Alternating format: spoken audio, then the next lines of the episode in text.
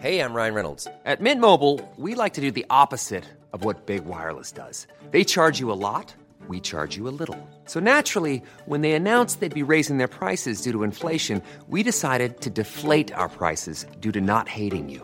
That's right. We're cutting the price of Mint Unlimited from $30 a month to just $15 a month. Give it a try at mintmobile.com slash switch. $45 upfront for three months plus taxes and fees. Promo rate for new customers for limited time. Unlimited more than 40 gigabytes per month. Slows. Full terms at mintmobile.com.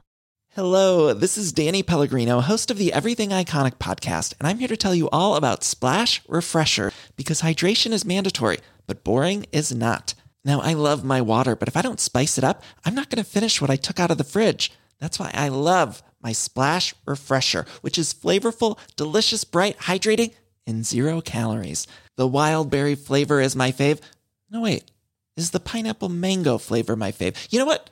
All five craveable Splash Refresher flavors are my fave because they're so delicious. So get hydrated and enjoy it with Splash Refresher. Ready to pop the question and take advantage of 30% off? The jewelers at BlueNile.com have got sparkle down to a science with beautiful lab grown diamonds worthy of your most brilliant moments. Their lab grown diamonds are independently graded and guaranteed identical to natural diamonds, and they're ready to ship to your door. Go to Bluenile.com to get 30% off select lab grown diamonds. That's Bluenile.com for 30% off lab grown diamonds. Bluenile.com. Join us for a journey as we go back to the great civilizations of the past. Who were the people? What were they like? How did they begin? And how did they end? Let's find out on this episode of Fan of History.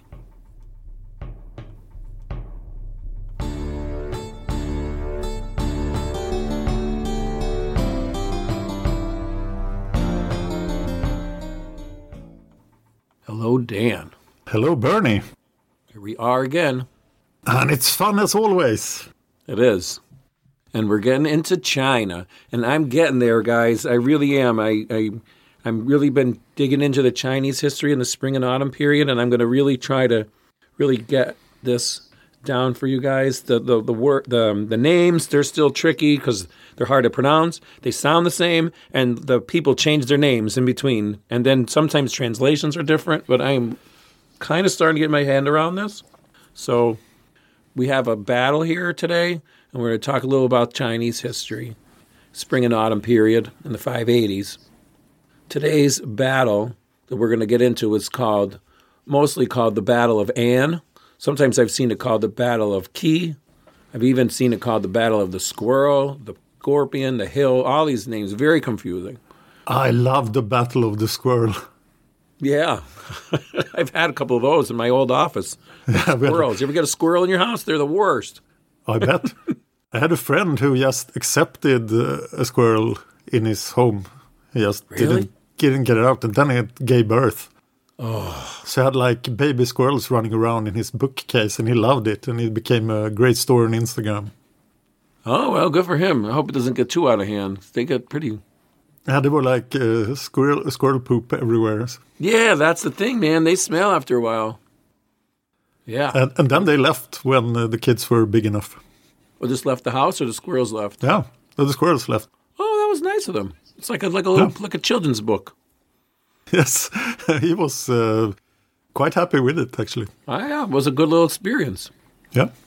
Well, I'm not going to take up on that one, and that and I only heard it saw called the Battle of Squirrel One. So, Okay. but before we get into the Battle of the Squirrel or the Battle of An, and um, I'm going to just we're going to do a little teaser about how we do what's new in history because I found this um, little new a new dig, a new find in Chinese history. Instead of doing a full episode, it's sort of like a promo for that. We're going to give you some information about this find in China. They found a um, a five thousand year old house in this dig in China, and they're, they're archaeologists working at this Yangshao village. It's in central China's Henan province. They found a five thousand year old house. They found a ceremonial jade axe, and they found evidence of infrastructure that shows that this village had was a military power. And now remember, this is five thousand years ago, so this is three thousand BC. Wow. 3000 BC in Chinese history is like real old in Chinese history. You know, it's It's not like Mesopotamian history, which of course is old, but you know, in Egypt and stuff, we sort of have more writing and we have more information. So this is like really Chinese prehistory. Yeah, I remember when we did the Timeline of World History as a series, and uh, we talked about early Chinese writing. That was a thing that could have been a very local thing. But uh, given that they didn't have writing for the entire area, I bet a lot of things were happening in China Right. in 3000 BC, but we don't really know what it was, Right. A lot of exciting things, I'm sure. except through archaeology. Exactly. And then, you know, it's funny because I'm glad you mentioned that because this dig was actually started in 1921. And this, they've been working on it, you know, since then, kind of. But re- it's basically like this is one of the first archaeological digs ever in China. And that's 1921. And then we know a lot of stuff went on in China between 1921 and today. You know, there are two, uh, I should say, the wor- you know the World War, Yeah. huge revolution. So there wasn't like archaeology wasn't like top of mind. You know, there wasn't a lot of like like in these other places. There wasn't a lot of German, French, and English uh, archaeologists. You know, traipsing around like these other places they were since the you know early 1800s. Yeah. I mean, they were digging up in Egypt in the late 1700s. So there's probably we're probably going to find a lot of stuff about China over because you know as China becomes more d- developed and they want they're going to want to know their own history. I, I just saw a documentary on the Great Wall of China, and it seems that the, the current government is uh, pretty high on archaeology and finding out things about ancient China. Whereas the Communist Party earlier in the Mao days, they sort of hated Ah, old stuff yeah. because it represented the old oppressive China. Yeah, I could believe that. They're probably going to do, you know, they get their history together. I actually been using a channel on YouTube that's China. It's English. It's in English. It's Chinese movies and documentaries, and but it's I think it's put out by the Chinese government. So Okay. it's definitely history, you know. But you know, they're going to. I mean, you could say what you want about what happened 3000 BC to it. It's not going to really affect you, you know. And say, oh, we're a bunch of jerks because we did this in 3000 BC. So yeah, they've been excavating the site, and they, they think it's um, this it's a it's a part of a culture along the middle parts of the Yellow River. It's from really like 5000 BC to 3000 BC, so it represents the longest lasting prehistoric culture in China. And only they like you said, they can only get stuff from this archaeological dig. But they found And we, Oh, we should also remember that uh, tr- 5000, uh, 3000 BC uh, on the Yellow River is probably the best place to be in the world. When we started this podcast, I made the claim that half of the world's population could be in China. yeah, So this is great farming country in 3000 BC. yeah. And the Central Plains is what they've been what they'll be fighting over all this time too. It's where the Zhou- where Yes. the Zhou are and stuff. It's at least as good as Mesopotamia Yeah, or the Nile. yeah, yeah, for sure. So it's the place to be. It is one of them anyway, for sure. That's the place to be in China, that's for sure. Yeah, probably the world. Could be. I, I'll go with you. So one of the other things that's cool about this dig is, well, you mentioned it before about the writing. The the geometric paintings on the the clay vessels are some of the earliest evidence of the evolution of Chinese calligraphy. Yeah. It's it's yeah, it's sort of these designs are they're abstract and they don't constitute a written language, but the patterns, the motifs, and the use of paint, it all adds to the to experts' understanding of the environment that would eventually start the creation of Chinese symbols. So these are like proto Chinese symbols on the on these pottery that they found in this dig. Nice. Yeah, they were, these these people were like semi-nomadic. They used slash and burn agriculture. Um, they were, but they were good potters. They even dabbled in silk production. So these new discoveries from this Yangshao village, uh, they affirmed that the village had a large population and also had defensive capabilities because they had artificial trenches that they found. In the article, they say that these discoveries are the most significant finds since the first excavation of this village in the 1920s. So they've been digging on this, you know, for almost 100 years, obviously with some spots, you know, stops in between, but they, they just found some really good stuff. So now you know. Amazing. Yeah. Now we're going to go into the to the Chinese, more recent Chinese history. And the Battle of the Squirrel. The Battle of the Squirrel. So what happened is these two squirrels came into my office. No, no.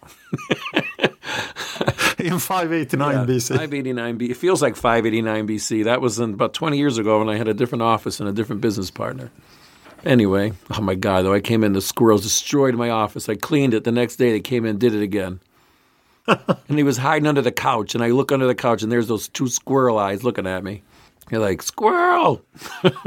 so I, I feel like I've been doing these this podcast for a couple years, and every time I get into the Chinese history, I get confused, and we say Duke and and King and all this stuff, and so I've been really spending the last couple months uh, trying to really understand this better. And there's not there's not a lot of sources in English. There, there are sources, and I'm going to really try to get. There's the Spring and Autumn Journals, which is the the journals of the state of Lu. Um, I haven't really been able to find them in English. I, I did find a book. I could order it. I, I, like to get it online so I could sort of use it that way. But I'm going to be on that. So, but I think I could sum up in a real high level where we're at now. So it makes this battle not just like, you know, hang out of the, just hanging there. Even some of the other battles we did. So if you bear with me, I'm just going to try to sum up the spring and autumn period where we are till now. Hey, I'm Ryan Reynolds. Recently, I asked Mint Mobile's legal team if big wireless companies are allowed to raise prices due to inflation. They said yes. And then when I asked if raising prices technically violates those onerous two year contracts, they said, What the f are you talking about, you insane Hollywood ass? So to recap, we're cutting the price of Mint Unlimited from $30 a month to just $15 a month. Give it a try at mintmobile.com slash switch. $45 upfront for three months plus taxes and fees. Promo for new customers for limited time. Unlimited more than 40 gigabytes per month. Slows. Full terms at mintmobile.com.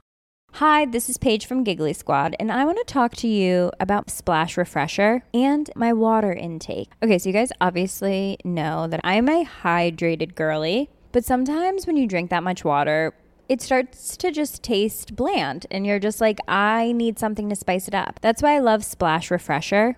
It has zero sugar, zero calories, and it's a splash of sweetness. And they come in five different flavors. They're so good. Wild berry, acai grape, pineapple mango, lemon, and mandarin orange. My favorite is the wild berry because I just I just love a berry. So if you're like me and you're drinking water all day, then try Splash Refresher. It's going to absolutely change your water game and it's good for you.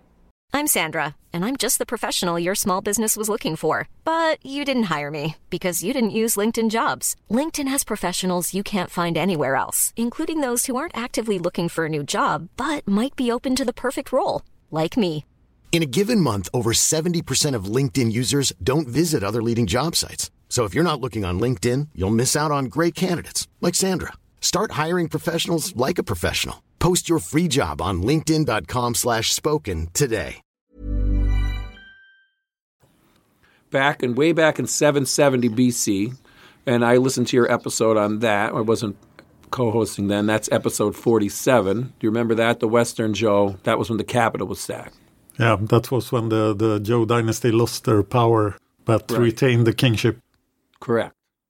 And they were sort of losing their power then, which is why it got sacked. But so even go back a little further, when the Zhou, Zhou and this is a second, the Zhou came in in 1050 when they conquered the Shang.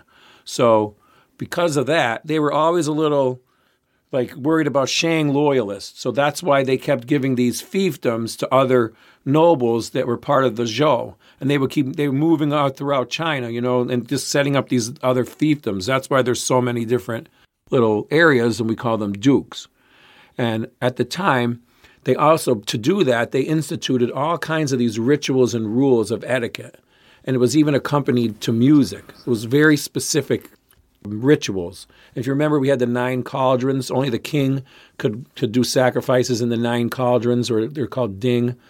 And and that's one of the, the rituals have a lot to do with ancestor worship and sacrifice and different things. So you know, nobles could have seven cauldrons and so forth, but the king only could have nine. And there was all kind of other things, uh, basically like OCD stuff, where the ritual, like the king had to stand on this thing when he greet, greet, greeted the dukes, and just very, very formal things like that. And that's what kept, and they were called the rites of the Zhou, rites of Zhou. And that provided a comprehensive guide for behavior of the emperor and the aristocracy. And so that's what these other countries did. Countries, you know, areas like when we talk about Qi and Qi and Wei and Wu and all these places. They, if you you know if you sort of subscribe to the rites of Zhao, then you're a part of the system.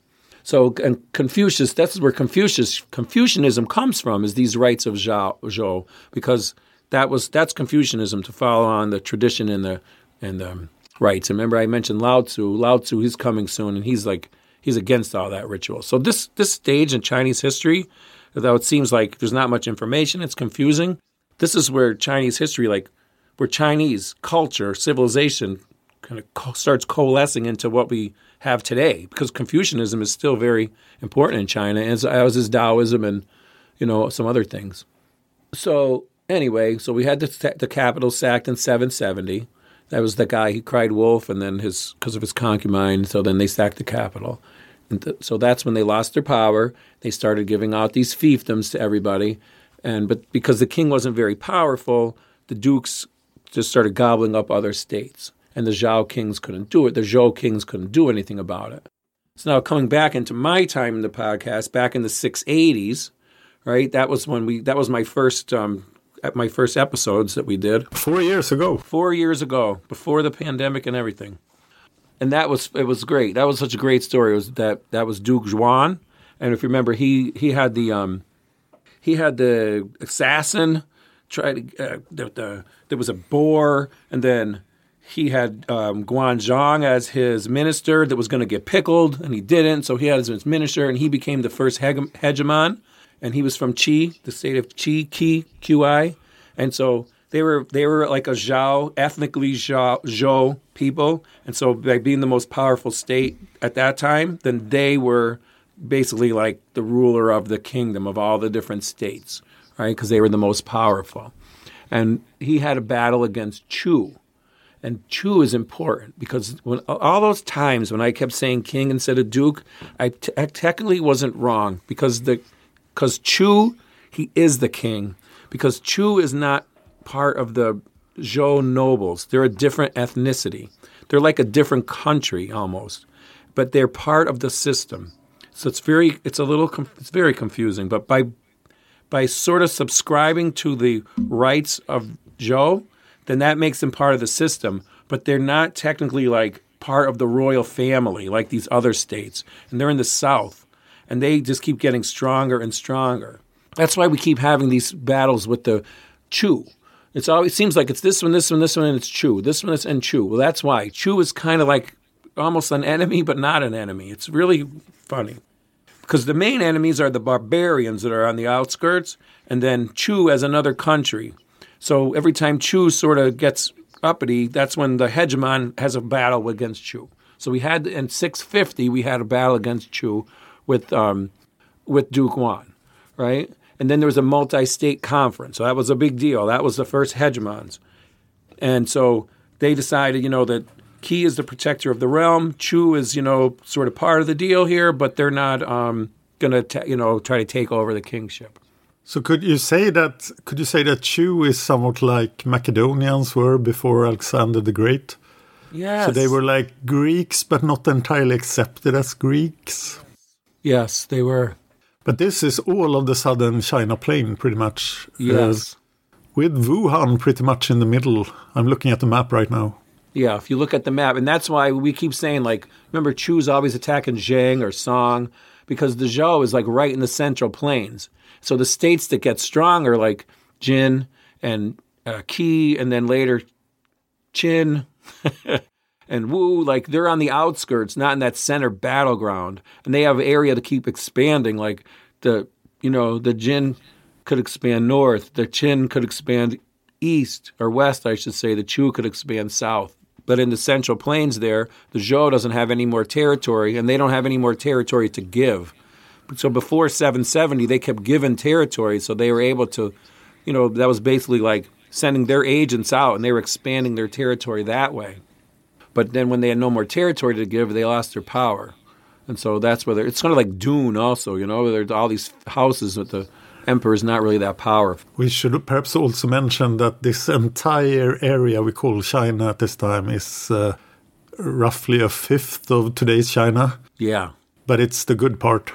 Yes, right. It's the good part. It's the part where all the climate is good and the fur, the soil is good, and there's, You know, there's copper to be dug and jade and all these things. So yeah, remember Chu? Remember when the guy from Chu he said, um, "How much do the ding weigh? Do the did the ding weigh?" And it was sort of an uppity thing to say, but it's also he was probably like actually going to take them. You know, he's like, "How much do they weigh? Because I'm going to get them, and I'm going to be the king." And then there was that time where Chu wore they wore their helmets in the city, and they aren't supposed to do that. So Chu are kind of like, yeah, Macedonians is the perfect way to put it. The perfect way to put it. So Right. So we had Duke Wan, and then he star. Remember, he had the eunuchs. the eunuchs gone wild, and then he starved to death in his uh, in his room, and they found the maggots wiggling under his door. So then his brother, his sons, all fought for you know the throne, well, the dukedom of of Chi, Qi, and then they weren't powerful anymore. So they were really no longer the hegemonic state. And then we had Chonger, so he's the one who was on the on the road for all those years, and he had spent time in Chu also, which is interesting. And he was on the road for I forget how many twenty some years, and he picked up all those ministers. He had the one minister who ate his he let him eat his thigh. Yeah, I remember that. Yeah, you love that one. And I recently found out it was in a soup, so he didn't make him like a thigh fillet. He put it in a soup for him. Oh, good. So, yeah, that was good. so so he's in like the 630s. And if you remember, we had the Battle of Chengpu. And that's the one where that's the one where Chu was defeated. They had the tiger skins and the cloud of smoke. They did all that. And then so that was that was Jin. That was Jin against Chu. And now Jin for about 80 years is the hegemonic state. And then just recently we had uh, Chu beat Jin in a battle. That's where they had to teach the Jin soldiers how to how to um, how to retreat. So, and that's one where I kept saying king and getting it mixed up. But so actually, the king is in Chu, right? I see. Right. We're yep. allowed to say that because they are not really dukes. And it's always Chu that's thing. So then Chu beat Jin in that battle. So now that's sort of like a, oh, that's, that's, now Jin is sort of losing their power a little bit. But they're still the hegemon at this point. Yeah, at this point they still are. But they're weak hegemons. They're weakening. And then there's a big thing going to happen with Jin in in a and I'm, I'm not sure when. You know, I just try not to get too far ahead, but there's a huge thing happening with Jin. And that's why I kind of want to get us all to this point and really explain it so that when this does happen, it's not like, oh, what's Jin? Is that the same as Chin, Wu, and, you know, these names get us confused. Oh, it seems a bit clearer to me now. Good. I'm glad. I'm glad. Basically, there's four main states, and they, they keep cobbling up these little ones. There's Jin, there's Chu, there's Qi, Qi, and there's Chin. And they're all on the periphery around. And those are the strongest ones that keep gobbling up these little states. And Joe, the, the, the Zhou capital is in the center. Yeah. That's where I have it. So now we're at 589. And we're going to have a battle. And it's not Chu, which is. You want to hear what happened when I, I do you guys know about Chat GPT? What's that? It's a it's like a new big thing. It's like a it's um it's AI Oh yeah, yeah, I heard right? about that. So you could ask it questions and it gives you answers and stuff. So I was like, this is great because I'm reading like translated Chinese, you know, websites that are unbelievably hard to understand because just you know direct translated from Google is just. I asked ChatGPT, and this you know the, the Battle of An. I said, "What's the Battle of An?" And you know what it told me? Just like it was like one of those guys you know that knows what they're talking about and sounded so right. It said the Battle of An was fought in Anatolia between Babylonia and the Lydians. And I was like, what? Let me see. And I'm looking up. I find no such a thing. So I said, where's the city of An? It says, ah, we don't really know. It's hard to tell. Like literally bullshitting me. so I go on the web. I go. I look at the Wikipedia article on the Battle of An, which is like two sentences, and it says it's in China. And I said, "What about this?" And it says, "Sorry, you're right. The Battle of An was fought in China." And I'm like, "Are you serious?" So sure. And and I, I told that story to Cy, and he goes, "Yeah, they told me that the library of Ashurbanipal was in Babylon." so let me tell you, if you guys want to learn history, come to Fan of History, not Chat GPT. Well, uh, I I am a master of science in computer science, and I was specialized in AI. Okay. And I'm not afraid of the singularity. No, no, because computers are so stupid. Right. I, I even ask it. I have a Google, like the, the, the Googles, you know, and I'm always fighting with it. I'm like, what? But yeah. It's pretty amazing though. So I did what I did do. I will tell you. I took the all the translations that I've been reading through and reading through, and I put it in. I said, "Could you like you know organize this a little better for me?" And it didn't do too bad. So, but yeah, you're right. I'm not afraid of the singularity either. Here it is. The Battle of the Squirrel. The Battle of the Squirrel. Let's do it. So it's this was fought in 589 BC, and it's um, it was in the Hua Hill in the area of the present day city of Jinan in the Shandong province. And this was between the states of Qi and Jin. And, you know, this is all legendary stuff too, so I think it's probably just made up later, but it seems it was because Qi and Jin don't usually fight.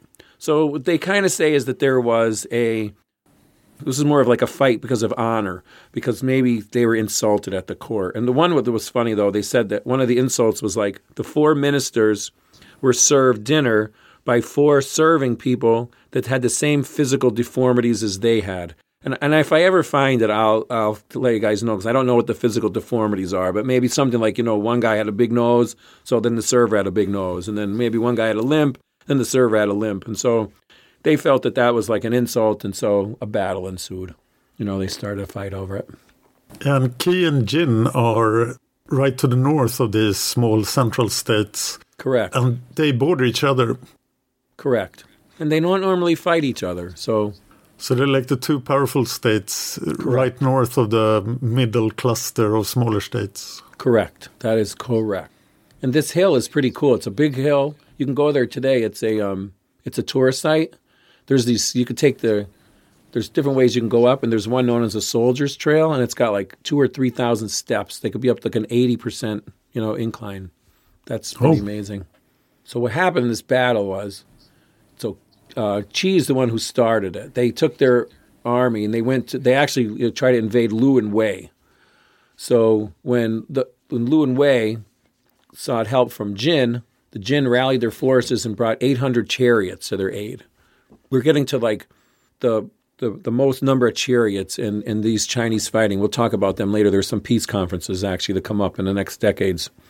So the day before the battle, I'm going to skip the names. One of the commanders in the Jin army had a dream in which his father warned him not to stand on both sides of the chariot because he would be vulnerable to attack.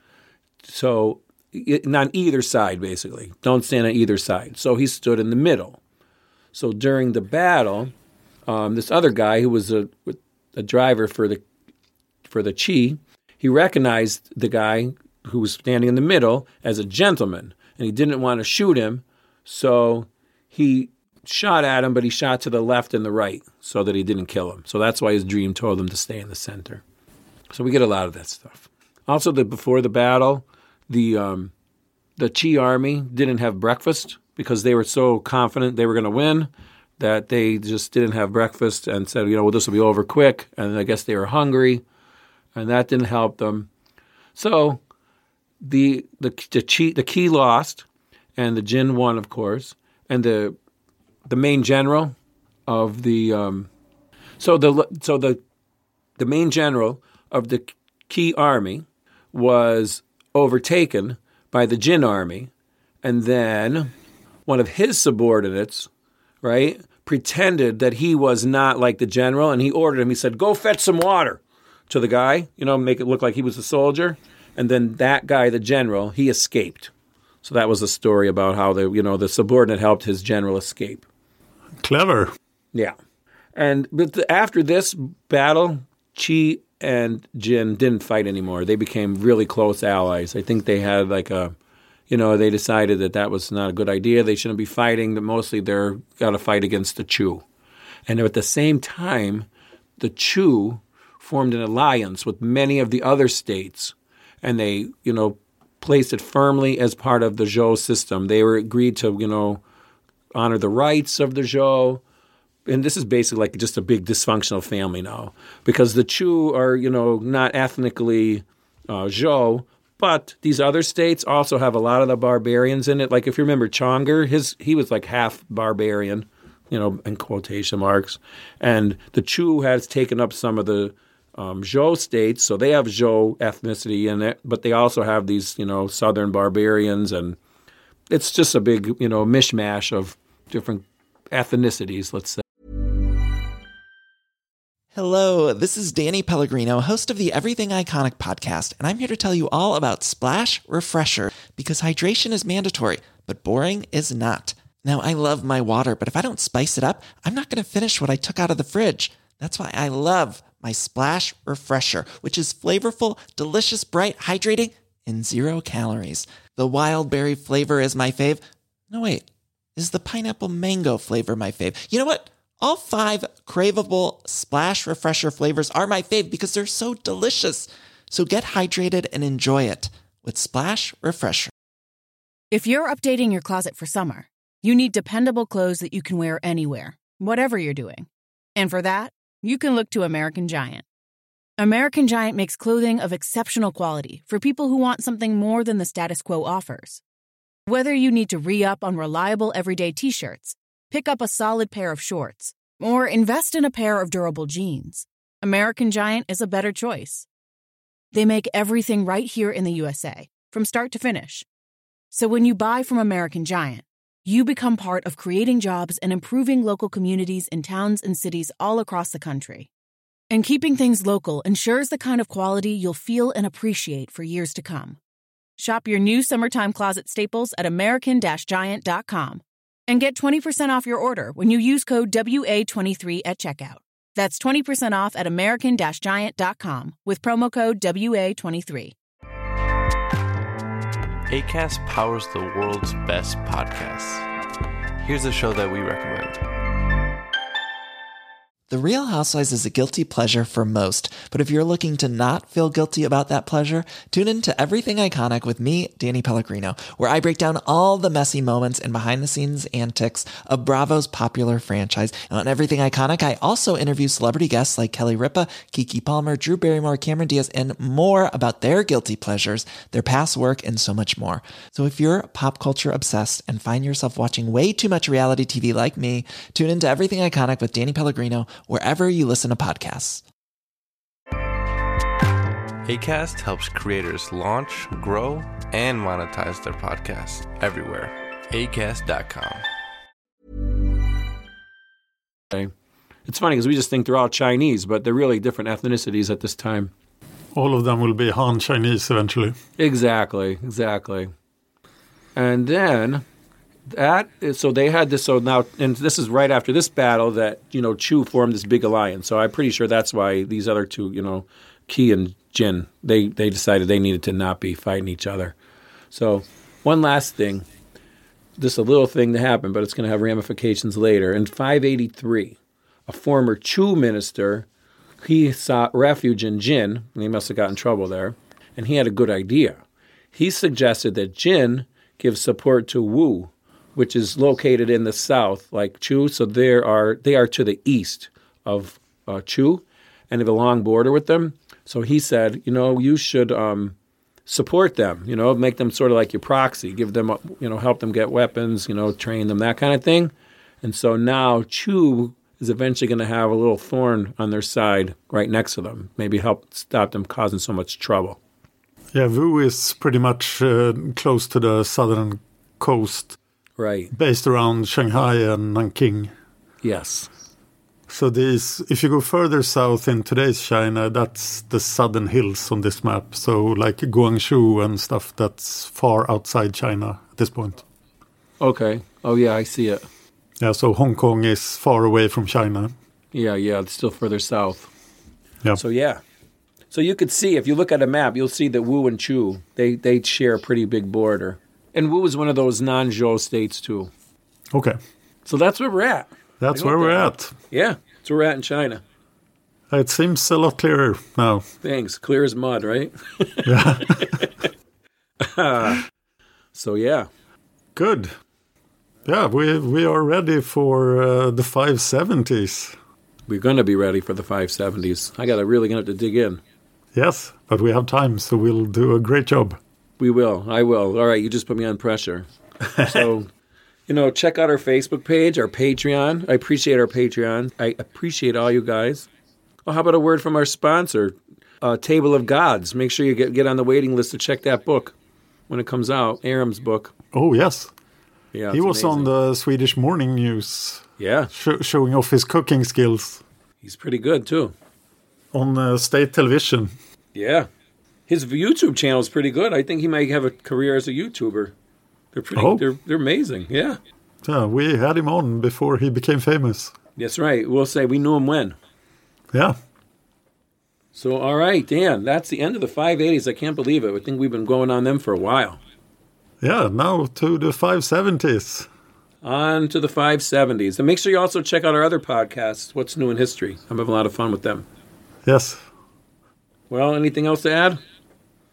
Yeah, I uh, wanted to mention uh, something I mentioned before, but I have now recorded four episodes for the new Swedish history podcast. Uh, it will be in Swedish then, but I know about 35 40% of you guys are Swedes, probably from my other Swedish podcasts. But this will be an entirely Swedish podcast called Historienördarpodden Wow. And it will be hosted by myself and uh, Cornelia Boberg, and we will uh, skip around in history. It will not be like fan of history, so we will cover separate things in every episode. I'm so jealous. Well, once ChatGPT could could translate like immediately, I'll, I'll listen to it. I'll, I'll tell you the good stuff from it, and we'll probably steal some stories from fan of history as well. Uh, I'm thinking mainly of Hanno right now because I really liked his story. Oh, so it's not just going to be Swedish history; it's going to be history in Swedish. Yes, it's going to be history in Swedish. Oh, have- nice. Okay. Of All these right. four episodes, we have done uh, maybe one with Swedish history, and the others are we've done death in the Victorian era, and we I, know, I can't remember what we have done. We have done uh, Did Jesus exist as a real person? That's my fa- I wanted to listen to that one. Oh my god, I want to do that one with you in English. And we will also do an episode on the death of the dinosaurs. Which Oh wow, you're going So way we, back. we are we are going way back in history. We'll probably do an episode on the boring billion as well. Have you heard of the boring billion? no. It's a billion years of Earth's history where absolutely nothing happens. At least that is the the common story of the boring billion. It's like roughly 1.5 billion years ago to half a billion years ago. Hmm. There were pretty much the, the plate tectonics stopped and life didn't develop any further before the Cambrian explosion. So we had a billion years where absolutely nothing happened on the Earth. Wow, must be a short episode. And it's called the Boring Billion. I love that name. That's great though. That's amazing. I didn't hear that either. That right, name well, doesn't translate to Swedish at all, so it will probably call the Boring Billion. But amazing. Historienördarpodden coming to your podcast apps at some point during 2023. oh, congratulations on that. And uh, that sounds amazing. I think it will be fun. Yeah, sounds it. All right. Well, till next time, Dan. Till next time, Bernie. Cheers. Cheers. If you enjoyed this podcast, please consider supporting us on Patreon. Patreon.com slash fan of history. Just a dollar an episode would help us out. Thanks, and see you next time.